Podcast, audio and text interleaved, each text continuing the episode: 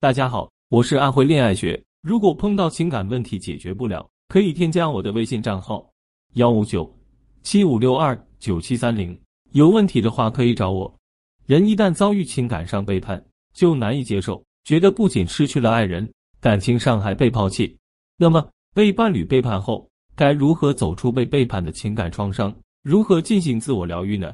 一、遭遇情感背叛后的应激障碍：愤怒、悲伤、绝望。是人们在遭遇突如其来背叛后通常会出现的负面情绪。有的人会将愤怒外化成对别人的攻击，多少情杀案件因此发生；有的人会将悲伤内化成自我否定攻击，为情自杀让人唏嘘不已。还有的人遭遇情感背叛后，表面上看起来正常，可内心压抑，对人生失去热情，生活中行尸走肉，工作中恍恍惚惚，亲近的人感觉到他们的异常，却又很难从实质上帮助到他们。这是爱情中创伤后应激障碍，如果不及时进行心理干预，长期下去，这种抑郁的状态会转为持续的情绪丧失，成为一种病理性反应。可以说，只要遭遇背叛，心理上难免有一块需要疗愈的伤。二、遭遇背叛后的心路历程。遭遇情感背叛后，人们往往经历指责对方、怀疑自己、否定过往的过程，进而对已成事实的深深无力。常见的心路历程有：一。痛恨对方，想起他和小三做那种事，还骗我说是纯聊天，有不穿衣服聊天的吗？我都想一刀砍了他。我恨自己瞎了眼，更恨透了他。发现老公出轨后，小天变成了一个浑身上下充满怨气的女人。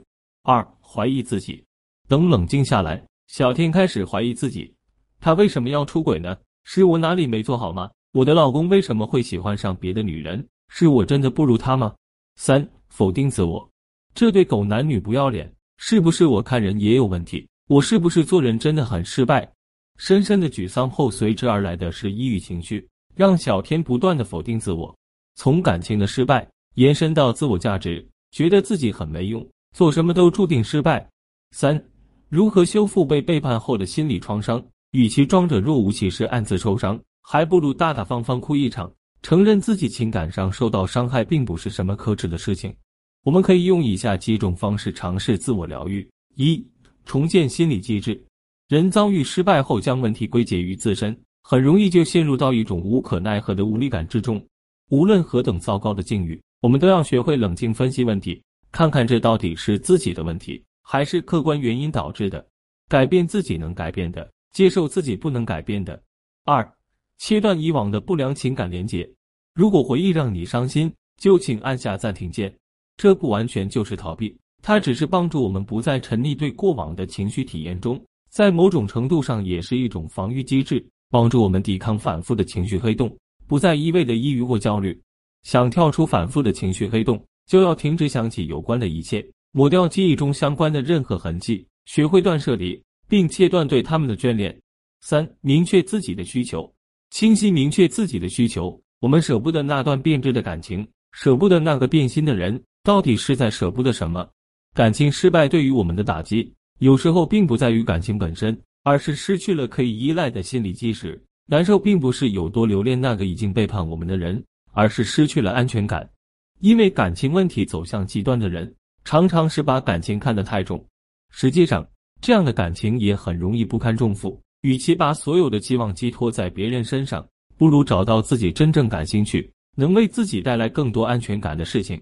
四、复盘感情关系，收拾好心情，一定要学会复盘我们曾经经历过的事，一定要明白在原来那段关系中，什么是自己固有的心理模式，什么是可以改变的，什么是自己定位不清，什么是需求不对应的。比如，有的人总是会爱上同一种类型的男人，而这个男人不是与自己父亲相似，因为想补偿童年缺乏的父爱，就是完全相反，因为从小不喜欢父亲的某些行为。这都是心理的补偿机制和满足心态。如果我们没有认清潜藏在内心深处的需求，反反复复的跳到同一种并不适合自己的关系中，这种经历是完全浪费时间和生命。只有好好复盘，才能避免自己重蹈覆辙。最后，愿我们都能释怀被背叛的伤，像从没被伤害过那样去爱。